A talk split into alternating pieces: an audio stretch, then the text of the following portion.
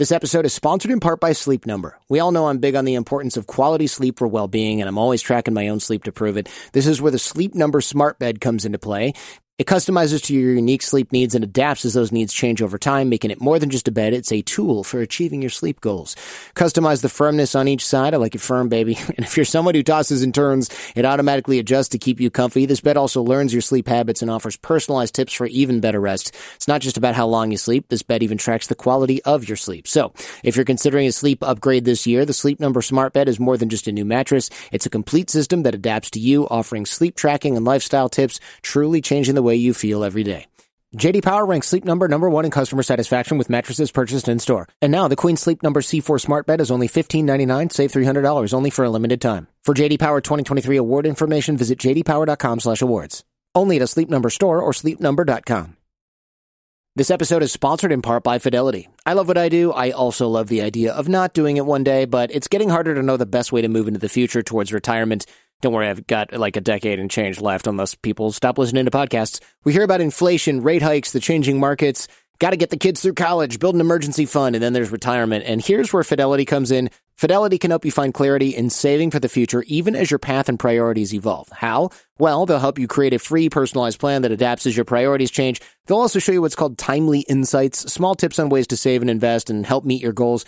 And you can monitor your plan so you stay on target. The future's coming, and so is retirement. Fidelity can help you take it on your way. Learn more at fidelity.com slash future. Expenses charged by your investments and other costs and fees associated with trading or, or transacting in your account apply. Fidelity Brokerage Services member NYSE SIPC. Welcome to the show. I'm Jordan Harbinger. As always, I'm here with producer Jason DeFilippo. On the Jordan Harbinger Show, we decode the stories, secrets, and skills of the world's most brilliant and interesting people and turn their wisdom into practical advice that you can use to impact your own life and those around you. We want to help you see the matrix when it comes to how these amazing people think and behave. We want you to become a better thinker. If you're new to the show, we've got episodes with spies and CEOs, athletes and authors, thinkers and performers, as well as toolboxes for skills like negotiation, public speaking, body language, persuasion, and more. So if you're smart and you like to learn and improve, then you'll be right at home here with us.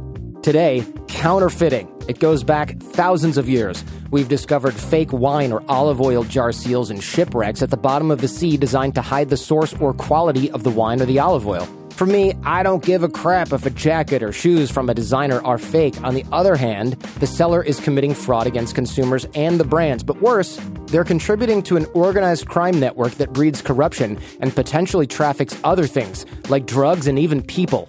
Creating smuggling networks is bad inherently because, as we'll learn today, they can be used for other things, not just shoes, but humans, drugs, weapons, and more. Today we're speaking with Kris Buckner. If you've watched Broken on Netflix, as per our previous recommendation, and you saw the makeup episode, you get a taste of what he does, but it's not just makeup.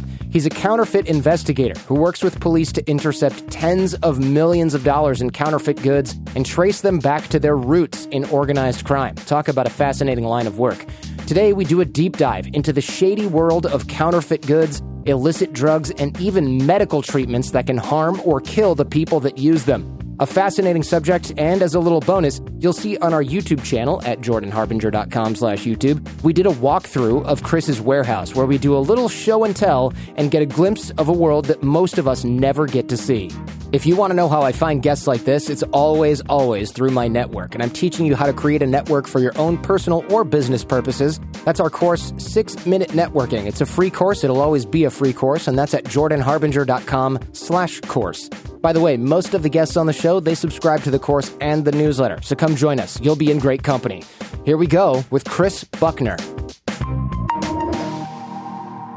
First of all, what kind of counterfeit goods are there? Because I'm looking around and I see handbags, but I also see things like medication and there's uh, electronics down here that we looked at. I mean, what, this is a little bit more comprehensive than I thought. I mean, anything and everything is counterfeit from automobile parts, cancer medication, alcohol, you know, kids cough syrup. I mean, anything and everything, anything that somebody can fake to make money, they're going to do it.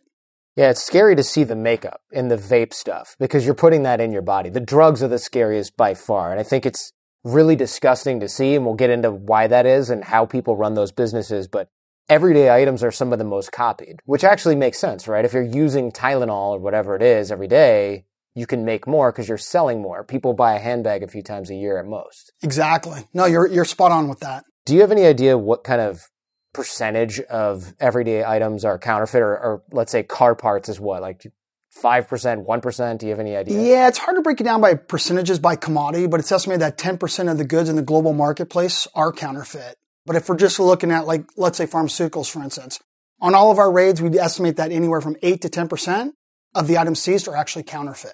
Meaning Pretty scary. 8 to 10% of the items are counterfeit when you seize them? Yeah, 8 to 10% of the pharmaceuticals are Oh, wow. counterfeit. And the rest are the real thing? Yeah, so everything else is, is generally illicit. So it's drugs that are made to be sold outside the United States generally. Oh, so non FDA approved type stuff. 100%. Oh, weird. Okay.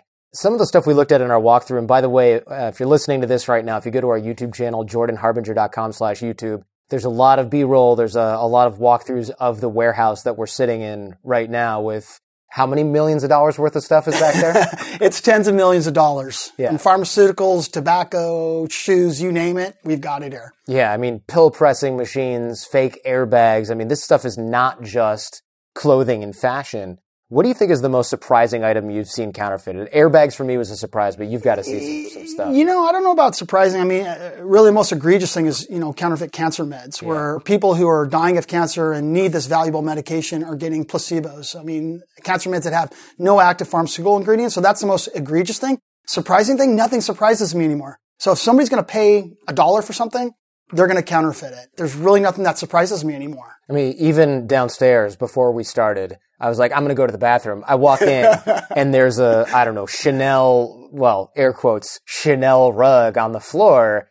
And I'm thinking, this was definitely a trophy that you grabbed from some guy's, other guy's bathroom. These guys are making rugs, furniture, toilet paper holders, marijuana containers. I mean, anything and everything that they can throw a brand name on, they're going to throw the brand name on it to make money. You got to wonder about the supply chain for this kind of thing too. I mean, th- it has to be almost as advanced as the real deal. I would tell you that counterfeiters in certain circumstances are much more strategic and much more organized than some of the up and coming brands. These guys are super sophisticated.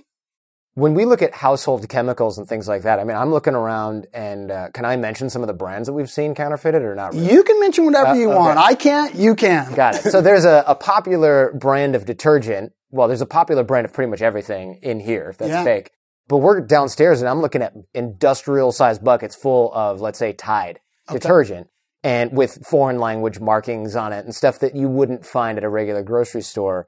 Why are they making that though? Like, what can the margin be on fake detergent? Why not stick with high end luxury items? You know what? What's scary is if it costs them a dollar to make that counterfeit detergent, how much do you think that bucket's being sold for? Oh, sure. Those buckets were being sold for 30 bucks. So that's $29 cash in their pocket because you got to remember counterfeiters don't pay their taxes.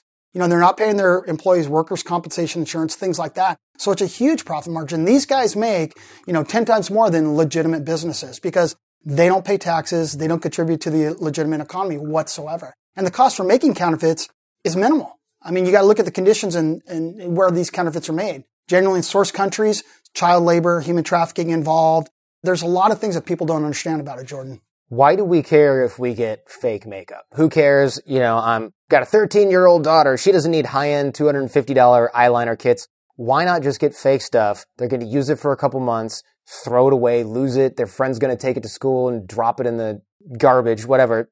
Who cares? You know, the bummer is a lot of people kind of think like that. But when you look at cosmetics or pharmaceutical, this is something you're putting on or in your body. So you want to make sure that's past safety regulation testing and that it's safe for, you know, somebody to consume or to place on their body. I mean, we found human feces, rat feces, and carcinogens in some of the counterfeit makeup. And there's been uh, recent news reports where there's uh, been counterfeit Pond's face lightening cream that contained mercury. I mean, it's really, really scary. I mean, people can actually die or really get harmed over this stuff. On the, the Netflix special Broken, where I first encountered your line of work, there was a, a young girl who talked about buying, I don't know, fake Kylie Jenner makeup or something, and it had super glue in it. She ended Yep. up gluing her lips together and uh, having some serious scarring as a result. I think you got to really look at things. I mean, counterfeiters don't care about your health, safety, or well-being. The one thing they care about, Jordan, is making money. So they're going to make that item as cheap as possible. They don't care if it's contaminated. As long as you will buy it and they get your money, that's all they really care about. And if you surf around YouTube, you'll find hundreds of videos of people that will talk about putting counterfeit makeup on their faces and then breaking out, getting pink eye, or having other serious situations occur. I gotta ask her, like, why the pee? Why the feces? I know they don't care, but wh- how does that even get in there? Like, oh, I need a gla- I need a eight ounces of water, and there's nothing around. Let me take a leak in here. That's pretty much it because you got to look at the conditions. These countries, this source country, where the stuff is made. They don't care if the stuff's going to get contaminated. So if they've got pigs running around in their little factory where they're putting together their counterfeit makeup, they don't really care. They're just going to package it up. They have no care or concern for the end consumer. So some of these quote unquote good deals are not good deals. I mean, you're, you're consuming this stuff or putting on your body at extreme risk to yourself. Even the counterfeit stuffed animals where I thought, okay, well, here's something that's probably harmless. Maybe a kid could choke on a piece of it if it's not made well, but like generally it's going to be fine. And you said, yeah, we've found these things stuffed with, what was it? Dirty diapers? Dirty diapers with human feces inside. Again, they don't really care how they manufacture these items as long as they're making their money. There is no care or concern. And I think the, the bummer is the common perception, oh, it's poor people just trying to get by or trying to make a living. It's really not the case. I mean, this stuff's tied to organized crime, criminal cartels. I mean, there's a whole big picture behind this stuff. Yeah, I want to get into that in a little bit as well. I mean, it's, I just want to highlight the fact that there's things like fake toothpaste that have brick dust, urine, industrial chemicals, and that's not just, okay, fine, it's a, some sort of like hair gel. This is toothpaste. You're brushing your teeth with brick dust if you're lucky. That's all that's in there. You know what? Exactly. You're lucky if that's all that's in there. Again, these guys don't care what they put in these items as long as they're making money from you. A lot of people are thinking, look, this doesn't matter. You sort of mentioned this before. It's a victimless crime. It's only hurting Louis Vuitton or whoever. So these guys have millions and millions of dollars. There's a Gucci wallet sitting here. It's fake. Who cares? This is a multi-million dollar brand. The, the other argument is, look, people who are buying a $2 knockoff, they're not even on the market for the $300 real deal. So it's not even poaching sales from the actual company. Yeah. I mean, look, some of that could be true, right? But if it diminishes the value of the actual trademark itself. But again, when you're buying a luxury good, it's a different argument than if you're buying pharmaceuticals, right? Generally, if somebody, you're buying a counterfeit luxury good, these people will probably tell you that it's a counterfeit. But when you're buying these counterfeit cancer meds and these other items, they're not telling you it's counterfeit. You're not making, the patient's not making a conscious choice. The other thing is I would look at is not so much the companies that are suffering, though they are suffering huge losses. Look at our economy. These counterfeits do not pay back into the legitimate economy. Thus, less jobs, less tax revenue, less money for school, less money for police. And then not even talking about where this funding is actually really going. So it's not just about the companies losing money. It's what is the overall negative impact to our communities. It is lucrative to sell counterfeit goods, obviously, or people wouldn't do it how does it then tie into organized crime? I mean, it seems like, okay, fine, they've got to have somebody who's selling them this. But if, if we're looking at, at that as the organized crime, I'm thinking, all right, fine. So some guy ships in a container of fake belts and they distribute it to a bunch of people selling stuff in Santee Alley in LA. Who cares? Obviously, organized crime doesn't just stick to one vertical, I guess. You know, so I've been doing this since 1995, and I can tell you that terrorist organizations are doing this. Hezbollah is one of the number one terrorist organizations that actually utilizes the sales of counterfeit goods to raise money for their causes. The sales of counterfeit goods is actually listed in Al Qaeda's training manual on a quick and easy way to raise revenue for operational purposes. You've got the drug cartels that are involved. I mean, any and every criminal organization, they're now involved in this stuff because why? Who's really seeing any significant jail sentences from the sales of counterfeit goods? It's a crime that's completely worth doing for them where they can make huge amounts of money.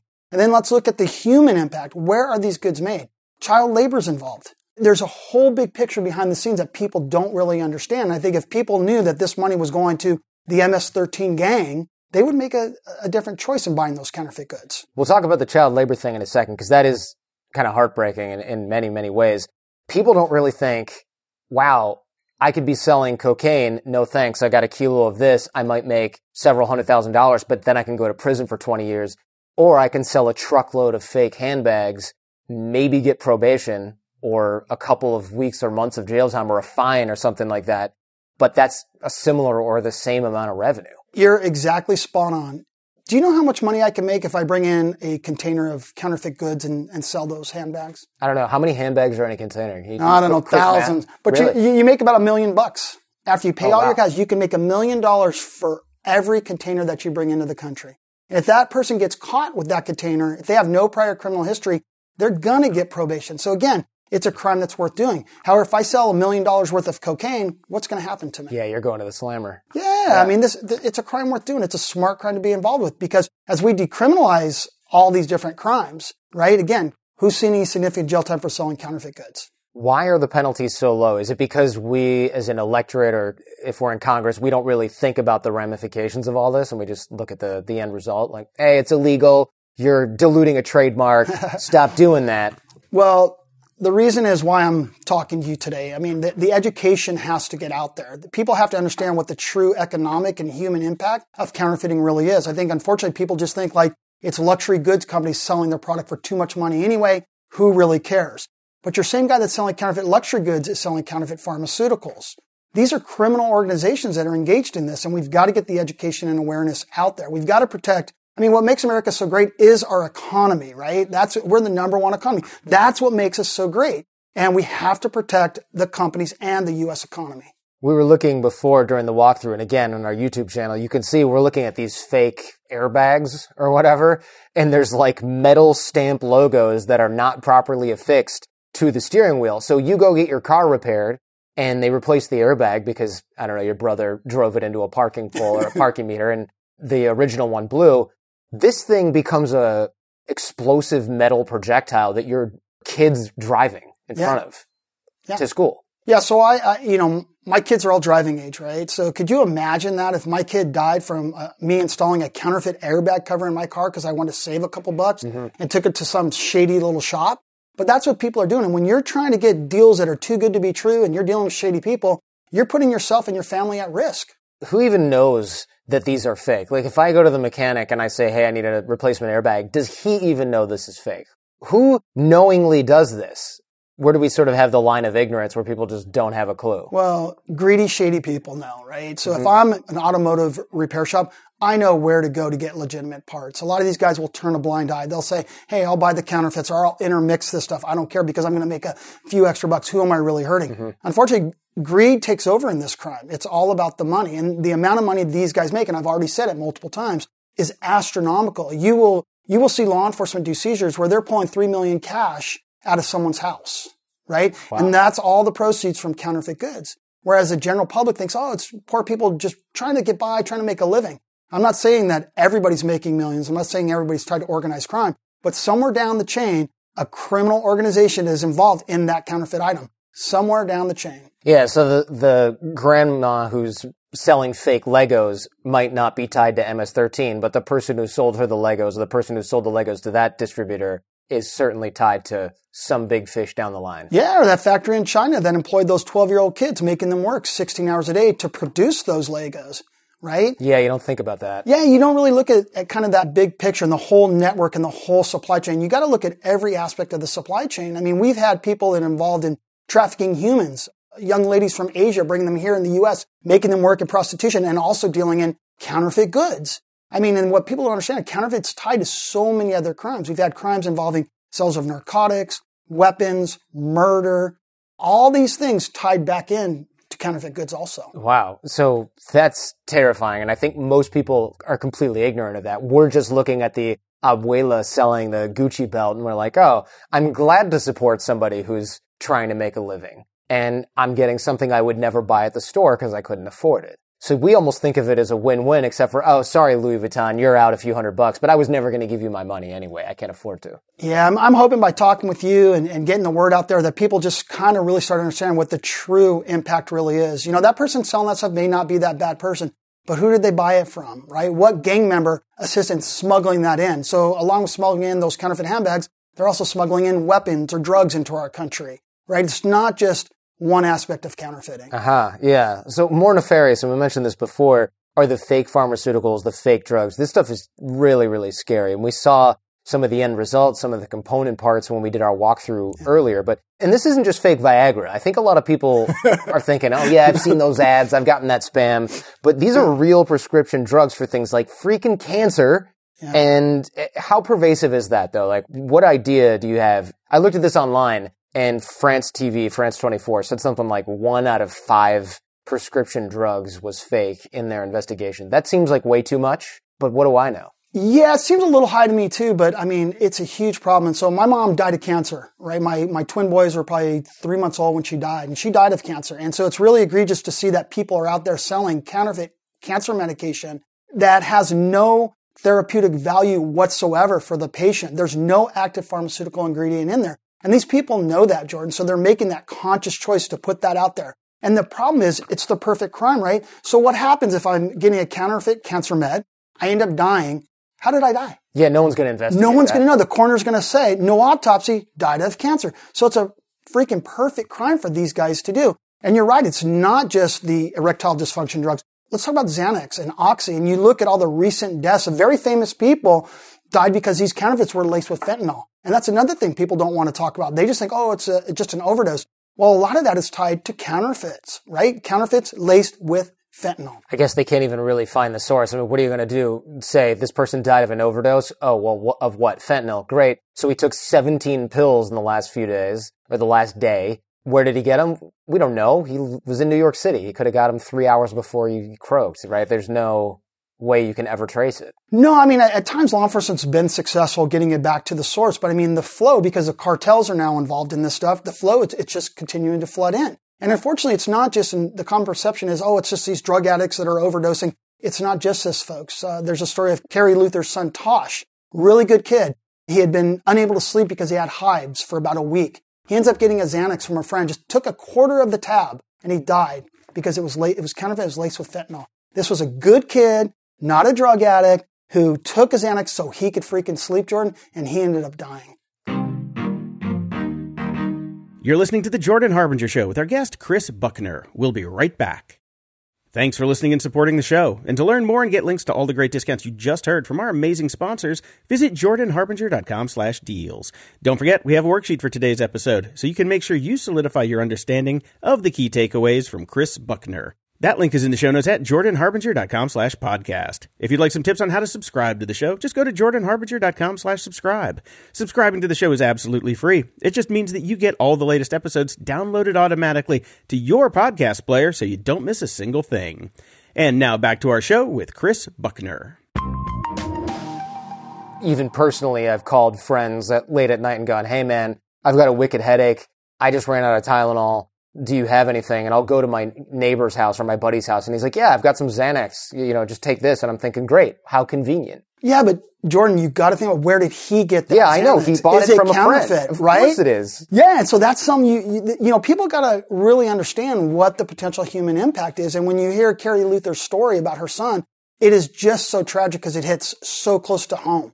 And that could be you, that could be your wife, that could be your friend right? So people need to stop abusing these things, but also get them from a legitimate pharmacy. If you're going to take these items, get them from a legitimate pharmacy. I think a lot of people are going, look, I don't buy pharmaceuticals off the street, off some woman pushing a cart, just like I don't buy those hot dogs that somebody has outside the, the Chinese theater in Hollywood. I'm not buying those either. So this isn't going to affect me. But I'm looking at these news reports and I looked at your white paper. They're finding some of these fake drugs inside pharmacies, especially in the United Kingdom and in Europe. How? It boils back down to the greed, Jordan. It all boils back down to the greed. There was a counterfeit cancer medication that got into our legitimate supply chain in the U.S. probably about five or six years ago. And it was because doctors got a fax blast offering them cheap cancer meds at a very low price. And they ended up buying it and distributing it out to their patients. And they know they shouldn't be doing that. They can only sell pharmaceuticals that are marketed for the US. But this was, I think, Turkish or something like mm-hmm. that. But they didn't care because they could make more money and they could bill back the insurance companies more money for these Jeez. illicit pharmaceuticals. So the, it's not the pharmacy being duped. The pharmacy just says, screw it, what could go wrong? We're going to sell these and we don't care. Or we don't know. Look, what I would tell you is, unfortunately, there are good people and there are bad people. And those bad people, especially when you're dealing with pharmaceuticals, don't care because they're falling, they're falling for the greed, Jordan. And that's what's really sad, right? And I'm not trying to make a huge differential between handbags and pharmaceuticals, but Pharmaceuticals is at another level. People are depending on these products to get healthy and well. So it takes a really different kind of person to sell counterfeit pharma. Yeah, these are kind of your sociopathic people who are completely okay essentially murdering somebody who's relying on them for help because they just don't care. Jordan, they don't care because they're putting money in their pocket. They don't care at what cost. As long as they have money in their pocket, they're driving their Mercedes, they're high rolling, posting their photos on Instagram as somebody special, they don't freaking care. Who's making this stuff? who's not making it. It's a big problem. I mean, you saw the pill press I did. downstairs. So we have some homegrown presses and they're pressing a lot of the ED stuff here, kind of Xanax, Oxy, things like that are homegrown here. But China is a major source country for illicit pharmaceuticals. India is a source country. Turkey. El Salvador has a huge problem with uh, illicit pharmaceuticals and all that stuff down in El Salvador's, you know, controlled by MS-13 and 18th Street. So gangs that would be selling cocaine, marijuana, other drugs are just saying, what the hell are we doing this for? We already have a smuggling network. Let's run this stuff up north Well, too. You just talked about the hot dog vendor, Yeah. right, in front of the, the theater. What, what's a cop going to do if he's driving by and some lady's got a little cart selling antibiotics and some basic stuff? He's going to keep driving. He's got other He's- things to do. That's right. He's going to keep driving. However, if he sees a hand to hand for crack cocaine or meth or ecstasy, he's going to stop, do an arrest. And that's unfortunately what these guys capitalize on. These MS-13 gang members know that there is not an emphasis on illicit pharmaceuticals. So they can sit here and they can make these pharmaceuticals, smuggle them into the U.S., and then distribute them throughout the Western United States. Yeah, that's really scary because you're, if you think, well, I only buy things from certified wherever's or I only get name brand stuff. What happens when you go to your friend's house and his grandma brought her headache medicine and left it in the cabinet? I mean, we've all done this. Or you go to a foreign country like Mexico and you need a headache medication, so you just go to the local pharmacy and grab it. You don't know what you're putting in your body, and that's really scary. No, it is really scary, but that's one great thing about our country, right? We're so heavily regulated, our supply chain, and we still have issues, but we have to protect our patients. And that's what's really important about having good, solid laws and supporting our enforcement officials to go after these types of crimes, because at the end of the day, it, it is actually saving lives. when brands talk publicly about counterfeiting, and I was looking on YouTube, I was trying to do research. There's this customs agent, and he's like, "Where's this stuff coming from?" And these guys were just like, "Ugh," and they were all kind of looking at the ground and looking at their watch and looking at each other. Why don't they mention China? Why don't they just say, "Hey, this stuff comes from China"? Well, I think China's taking us over one container at a time, right? Right? I mean, the U.S. is so dependent upon China. You know, we really need to smack China around a little bit and, and get them to take intellectual property enforcement a lot more seriously. But I think it's a touchy political thing because again, we depend so heavily on China, but we got to pressure them to make sure that they're cracking down on the counterfeits. Yeah, it seems like if we're dependent on China for the workers, for the materials, for the supply, I've got my Adidas factory in Shenzhen or wherever they're making, or wherever in China they're making this stuff. I can't then shout from the rooftops, China's doing this because they can shut down my legitimate business operation. And so you're holding a wolf by the ears. If you blame the enforcement or lack thereof in China for this, then they can shut down your legitimate business operations as well, or just make your life harder. You're 100%, 100% accurate. That seems like a big problem because that encourages counterfeiting from the same people or the same factories or the same suppliers that are supplying your legitimate business. Yeah, look, I mean, China is a huge issue. It's a huge problem. It's going to not only take the brands, you know, supporting our government, it's going to really take our government cracking down on them to make a difference. China can do it when they want to do it. What happened when the Olympics were in China? They cracked down on all the counterfeit for that period of time while the Olympics were in town, right? So it can be done, but it's going to take that political pressure. But again, how do you stop counterfeiting? The consumers need to stop buying counterfeit. That's the number one key to solving this crime. When there is, you know, a demand, there's going to be a supply. Mm-hmm. Yeah, just like drugs or anything else. 100%. What was really disgusting is I'm looking this stuff up online. There's a guy making fake eggs out of chemicals. Have you seen this? Yes. That was by far one of the most disgusting things I ever saw. Well, they make fake apples and other fake fruits. I mean, anything and everything that they could throw a label on or a sticker on and get more money for it. These guys are very ingenious, Jordan. They're gonna do it if they can make money. A fake egg makes me want to just projectile vomit all over this nice warehouse full of counterfeit goods. I mean, it's just so vile watching this guy mix powders and like different soapy type coagulants. Well, you have criminal organizations in those countries where they're actually getting real bottles of Coke and things that have been used and then refilling those bottles and selling them as new mm. with basically, you know, dirty water. And if you look at media reports in the Ukraine and Russia with the counterfeit alcohol problem, I mean, I forgot it's hundreds of people that die on a yearly basis from consuming counterfeit alcohol in those countries. that's made in some guy's bathtub and then put in into a vodka bottle. Hundred percent. I mean, we're investigating a counterfeit injectable coming from El Salvador, right? And this is something that people are injecting into their bodies. And we find high levels of bacteria, salt, I mean, all sorts of contaminants. And this is someone, something that somebody's injecting into their body. Gee, so you're bypassing all your body's natural defense mechanisms and getting rid of this stuff and just putting it straight into your organs. Straight in. Oof. Yeah, really scary. Really, really scary. How is this stuff getting into the country? how is it being smuggled in, or is it even being smuggled in? Yeah, so a majority of counterfeits are coming in, are smuggled into the U.S. And the one thing you got to think about is 14,000 containers a day coming in the ports of L.A. and Long Beach alone. And what percentage of those containers do you think are physically checked? I mean, how many? Unless you have a thousand customs agents opening them up. And then what do you do? You're going to open up all the boxes? I just don't even see how you can even look in anything. Look, one thing is Customs and Border Protection, they do a great job with the resources that you have, but only 1% of those containers, right, sea containers are actually checked. And then just think about the tens of thousands of mail parcels that are coming into our country on a daily basis. How can they physically check all those parcels? It's a daunting task. There's no way to stem the flow of this stuff unless, you know, we triple the size of uh, Customs and Border Protection, give them more resources. Even if you triple it. yeah. Okay, so you're checking 3% of the containers? Yeah, it's, it's, still not enough. And, and again, I think our government, CBP, does a really good job trying to do what they can do with their resources, but it's overwhelming. You have criminal networks who really do the math, right? So what they'll do, Jordan, is they'll put 10 sea containers on the water at the same time using 10 different cover stories. So what? Let's say 10% of those containers get seized. Those other nine still get into the country. Right. So it's worth the risk. Even if they get a container seized, it's not even a problem. Yeah, especially if you're not paying taxes. You've got slave labor back in your country creating the goods. It's just the cost of doing business. This is now a $3 fake Gucci wallet instead of a $2 fake Gucci wallet. And now we've covered the lost container. Yeah, and I think what the problem is, everybody, when you think about counter, you just think about the big brands who are already globally recognized. What about a small upstart brand who's just starting to make their mark in the marketplace, right? Just starting to become popular. If they become a victim of counterfeiting, that brand can be wiped out. I have seen brands wiped out overnight. Small brands that can't compete. Jeez, just because they get trending and instead of selling their own goods, it's just all counterfeit. The counterfeiters take over. The Jeez. counterfeiters, you know, set up, you know, 100 different websites. They do search engine optimization direct all the internet traffic to these, you know, illicit sites, and thus they kill the legitimate brand.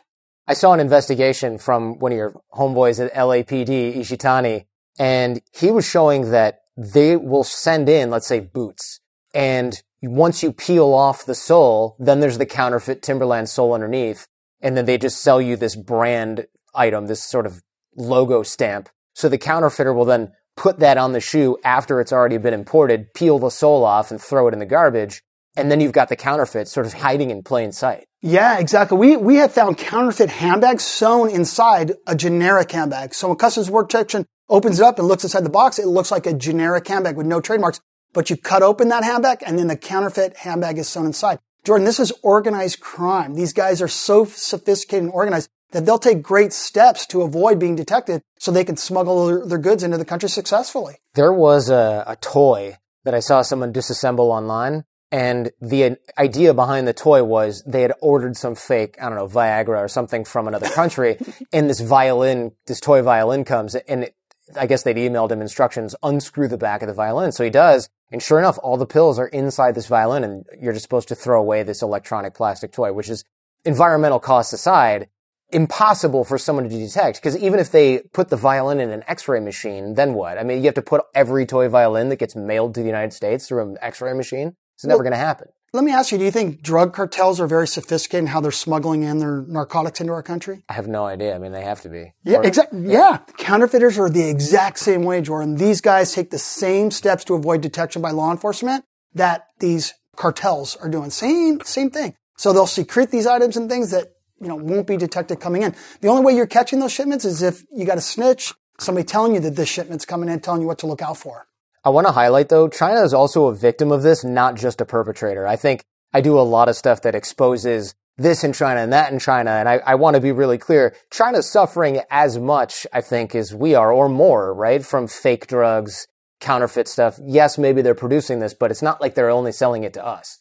They're selling it to their own people. And who's making it? Chinese kids in these factories mm-hmm. in the middle of nowhere.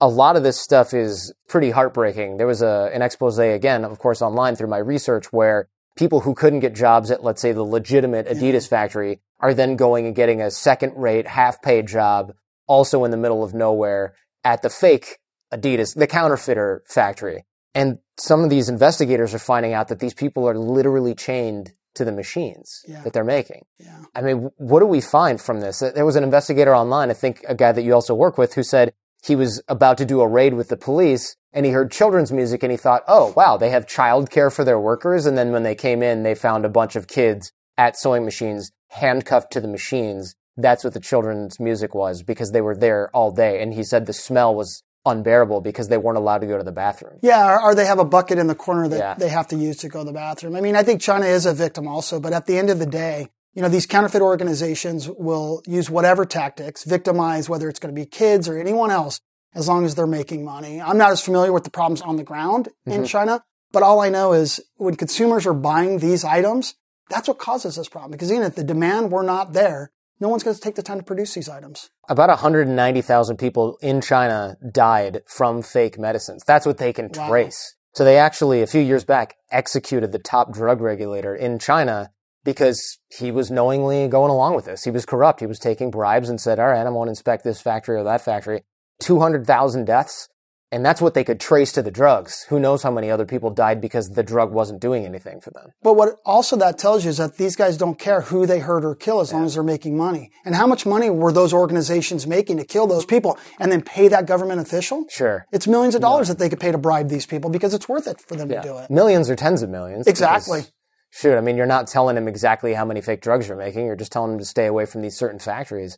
It seems a lot like the brands in China on the ground have given up trying to bust these places because of the level of corruption. I mean, there's one investigator who said that when he did a raid with the police, the police were pouring tea for the factory boss because they were all working together and they'd seen him 50 times that year mm. going in and doing the fake bust and telling him, hey, you got to shut down. And of course, th- within days, he was back up and running because they're not really interested in stopping the problem. That's one of the serious problems with China and some other countries. You know, you can't keep hitting these guys over and over again and the, the penalties not be there. I'm not saying throw every single counterfeiter in jail for a long period of time, but at the end of the day, some type of deterrent needs to take effect. So if this guy's getting hit once, twice, three times, he should be going to jail. He should be serving significant jail time. I mean, there needs to be some type of action taken in those situations. You're listening to The Jordan Harbinger Show with our guest, Kris Buckner. We'll be right back after this. Thank you for listening and supporting the show. Your support of our advertisers keeps us on the air. To learn more and get links to all the great discounts you just heard so you can check out those amazing sponsors, visit jordanharbinger.com slash deals. And don't forget that worksheet for today's episode. That link is in the show notes at jordanharbinger.com slash podcast. And now for the conclusion of our episode with Kris Buckner. We mentioned cartels before as well. So great, they're not selling cocaine as much, or they're not selling crack as much, or they're not selling heroin as much. Is this in some ways a good thing? Is it less violent because it's not drugs, or is it the same thing, different product? Well, so I'm not an expert on the whole drug thing, but who says that they're not selling it as much, right? So at the end of the day, all I can tell you is I know counterfeiting. This is something they've now turned to both to launder their money and to make additional funds. This is something that cartel has recognized, the Sinaloa cartel especially. Hey, this is a way that we can raise a huge amount of money and avoid detection. They will sit here and they will come to the U.S., buy counterfeit goods, smuggle them back to Mexico, sell them in Mexico, and actually claim taxes to wash their money. These guys are super smart. They have a lot of criminal schemes involved in the counterfeit side of things. So I would say that this is something that is supplementing, right, their drug income. This is another branch of their business so they can become even more profitable and more powerful. From your white paper, one thing that was really interesting for me was this online drug ads. A lot of this stuff's hiding in plain sight. It was a Craigslist ad that said, the book is called Addy and it's a study session. And I was like, okay, so Adderall for sale essentially on Craigslist. I think even the ad said just being discreet here. Call or text me for info. How the hell are we possibly going to combat something like that? I mean, you can't possibly police everything like this. Yeah, I mean, the fortunate thing, what we really try to do is on behalf of the brands that we represent, I mean, we're pretty, you know, geared up and educated with the terminologies and things to be looking for. So we're scouting for ads like that all the time. And where appropriate, we funnel that information to law enforcement to take action on it. But these counterfeiters are very sophisticated, so they'll use code words and things like that because a lot of the online platforms actually will take down postings if there's any illicit services or goods being offered. So they'll do that to avoid that. You mentioned terrorism and national security. How does this stuff affect national security? Is it that there's money being funneled back to Africa, the Middle East, or is this actually exporting technology to these places as well? Oh, everything that you just said. We've had cases involving counterfeit goods and a subject that was exporting prohibited military technologies to China and to other countries. There was also information that some of the technologies that he was exporting and the things he was exporting were ending up in IEDs in Iraq. Right? Oh, so, wow. Yeah, so really scary. And we know that ISIS, ISIS is a little bit on the run, but a large amount of the proceeds that they're making are all from illicit cigarette trafficking. Hezbollah is involved in, in the counterfeit trade. The first documented terrorism case in the U.S. tied to counterfeit was based on uh, counterfeit cigarettes. Ali Kourani was just recently convicted in December out of New York. He was an ESO for Hezbollah. He was selling counterfeit goods. If you look back at the uh, first attack in France, the Charlie Hebdo attack, there are published reports where the Kouachi brothers were actually selling counterfeit goods. So that's how they were making a living, living off the books in France. Exactly. Well, the, the French officials were up on wiretaps on these guys. And when the talk went from jihad to just about their counterfeit operation, they dropped the wires on those guys. And Oh, a short wow. time later, they did the attacks. So this stuff is inextricably linked. It's not just, I think the fascinating thing is we don't and we can't see the back end of this. So it's easy for us to rationalize the purchase. And that's again, like to hammer that point home. That's the exact problem that we're dealing with. Well, I think sometimes consumers, right? We have our, our little blinders on. We don't really want to see what's behind it. What we've got to start looking at that, like you talked about, like that kid that was chained to the sewing machine in China, right? You've got to start looking at you have a choice, right? You have buying power. And when you're buying that item, you are contributing to that child labor. You're contributing to that terrorist organization. I mean, that is where the money is going, undoubtedly. So what's being done to combat this? I mean, obviously this is your entire business, but what are the police doing? Let's start there. Well, I think, you know, law enforcement has limited resources, right? But I think law enforcement is doing a great job combating this based on the resources that they have. I mean, the LAPD alone is probably doing raids five times a week all throughout the city related to counterfeit goods. LA County Sheriff's Department is very active. Homeland Security, CBP. There's a lot of entities that are combating this. But again, the problem is just so overwhelming. They can only do so much with the resources that they have. Five days. Imagine we're just we're in LA. You have enough raids to do that you're busy every Monday through Friday. You are busting into someone's operation and taking the goods. Well, I think everybody kind of trips out on our company a little bit until they come here. We have 22 full-time investigators that are only working on counterfeiting matters, right? So when you really look at that, what would facilitate such a need? The problem is just so huge. So who hires you specifically? So we're hired by the companies themselves. Our job is to go out there and investigate people who are selling, manufacturing, or distributing counterfeit merchandise.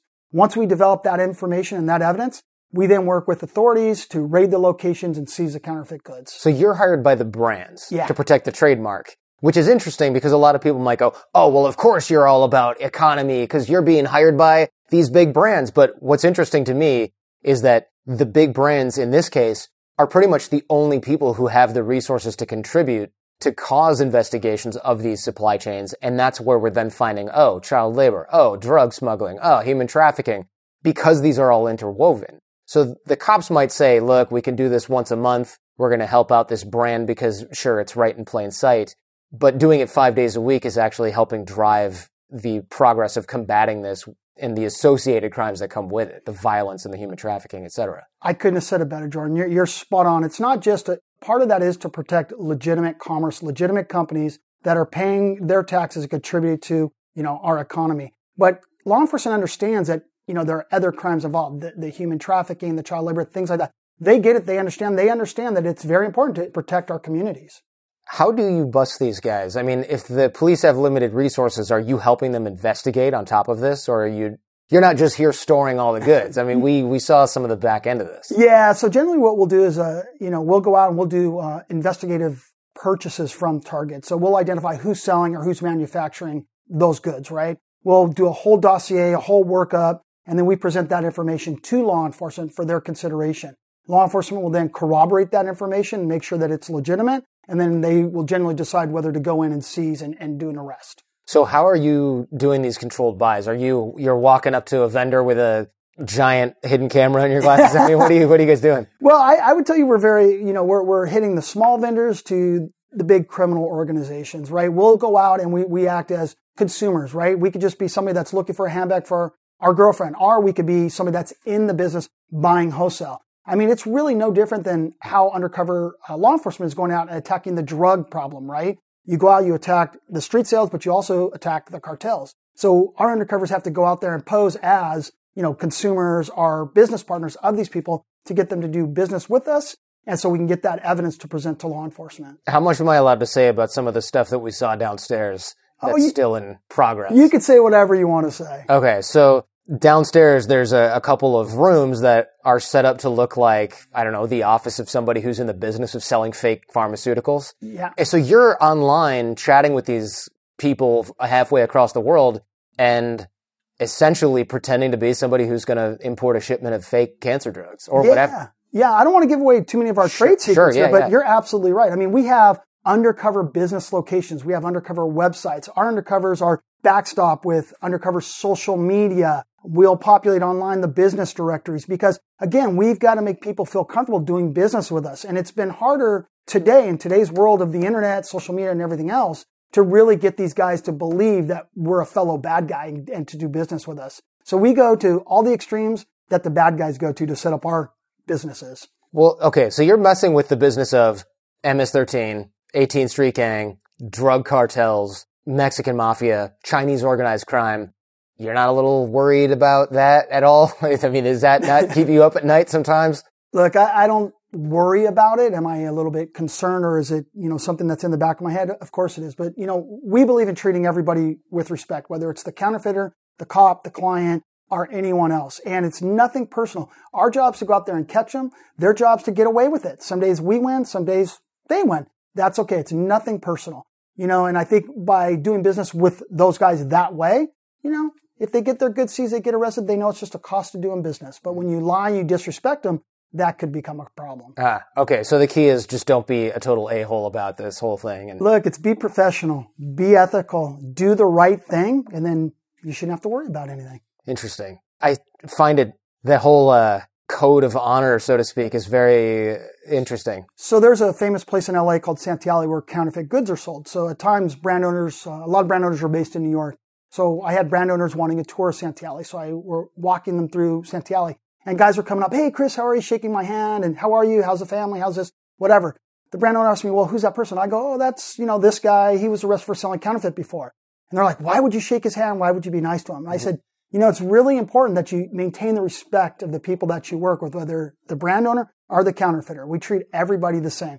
And that's why we want to do business. It's nothing personal. It's just professional. We're doing our job. Yeah, I guess at the end of the day, the person who's selling the stuff here on the ground in LA is maybe connected to, but not the same person as the person chaining up child slaves in China. Good point. I don't think I'd be shaking that dude's hand. Yeah, to be honest, it's you. It's hard to compartmentalize. Hundred percent, hundred percent. Yeah, I think that's a problem that China has to solve internally. No matter how effective you guys get here at investigative consultants, you're not really going to be on the ground in China anytime soon, I would imagine. No, I mean, I think the U.S. Department of Justice is really trying to educate other countries. Um, myself and some other government officials from the U.S. are actually traveling down to South America in a month, and we're actually going to be training government officials, teaching them what best practices are here in the U.S., and hopefully they'll model, you know, their intellectual property enforcement programs after what we're doing in the U.S. What do you do with all these seized goods? I mean, there's tens of millions of dollars of goods down there boxes stacked up like the Indiana Jones warehouse, just millions of dollars of stuff. There's pallets and pallets of, I don't know, makeup, pills, whatever it is over there. Where does it go? So it just depends. Like makeup, pills, pharmaceuticals, all that stuff has to be incinerated. Majority of other counterfeit goods, luxury goods, things like that also have to be destroyed. There have been times where we can actually donate some of the counterfeit goods to organizations like World Vision to be donated to Africa so they can be put to use. That's kind of a relief. I mean, look, I get it. You got to destroy the handbags, but when you're looking at socks, it's just kind of a, it's a damn shame. Yeah, it was really cool. After Katrina happened, we had uh, multiple containers of counterfeit uh, blankets that we were able to donate to Katrina victims. When it's possible and when it's feasible, we try to donate that stuff back, but we have to make sure that that stuff doesn't end up back in commerce, but also doesn't pose a health and safety concern to somebody that may consume it or utilize that item. So it's yeah. it's, it's really really a touchy subject. I'm thinking of these uh, the smallpox blankets from back you know hundreds of years ago. Look, I might be cold, but I don't want my baby wrapped up in a blanket that has feces, urine, or industrial chemicals instead of regular dye on it. And my kid's got it in his mouth because he's five months old. Like that stuff is terrifying. You have to test this stuff. You have to donate that stuff or you have to destroy that stuff. It's a, such a massive waste. And yeah. Economics is just a massive externality yeah. on the whole system. It's a bummer, but it's something that we're trying to work through. But at the end of the day, you know, counterfeits are dangerous. So a lot of that stuff, it's better off being destroyed. So we're not putting the consumers, you know, at greater risk. Is this a situation like the war on drugs where as long as there's demand, the problem can't actually be solved? Unfortunately, I think it's very, very similar, but I'm, I'm very hopeful, right? I think doing things and talking to you and sitting down and educating people, you know, maybe we can make a difference. Look, the problem with counterfeiting is never going to go away, right? We just got to get to where it's manageable. For those of you watching us instead of just listening, why do I have a table full of marijuana in front of me right well, now? people are knocking off strains of weed also. Oh, wow. I mean, yeah, you name it, counterfeit vapes, counterfeit weed strains, you name it, people are knocking it off. I figured that uh, the Jack Daniels is real, but the weed is fake, and it's been here for a minute. You can tell. Yeah, you can tell. It's a little bit dry. Yeah, but it's, it's just here for effect. yeah, it's just here as a prop. Thanks so much for your time. You got it. Thank you, Jordan. Huge thank you to Kris for letting us pop by down to his highly secure warehouse, interrupt his whole day. If you watched the YouTube walkthrough of his warehouse and our little kind of wannabe Vice News piece on there, you, I mean, the scale of what is intercepted is incredible. These sting rooms and the amount and type of goods seized is just unbelievable. How about those airbags? And how about those cancer drugs? Just disgusting. People are dying because of this. Counterfeiters, they don't even care. Ugh, unbelievable. This was a great episode. I'm so glad I got a chance to do this. There's a video of the interview, of course, on our YouTube channel at jordanharbinger.com slash YouTube. It also includes our walkthrough, our mini little documentary.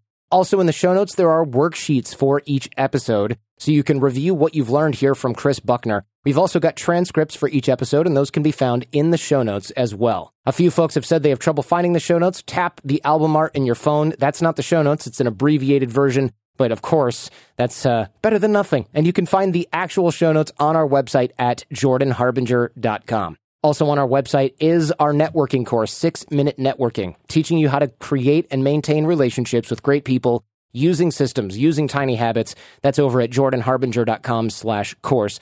Don't do it later. Do it now. Dig the well before you get thirsty. The drills take a few minutes a day.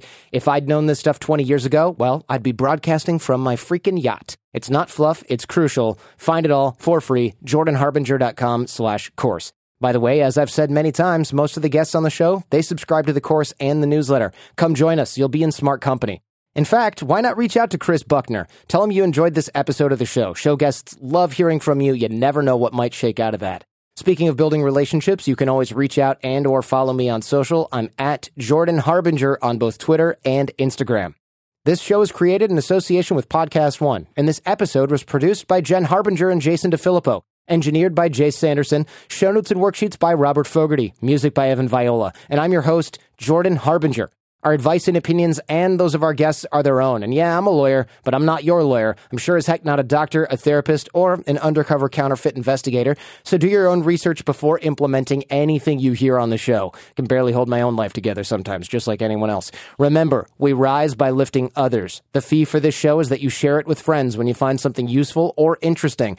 That should be in every episode. If you know somebody that buys counterfeit stuff and thinks they're doing no harm, if you know somebody that buys fake medicine from the street because they think it's real and they're saving a bunch of money, share this with them, scare the crap out of them, and maybe scare them into living a couple extra decades. Please share this show with those you love, even those you don't. In the meantime, do your best to apply what you hear on the show so you can live what you listen, and we'll see you next time.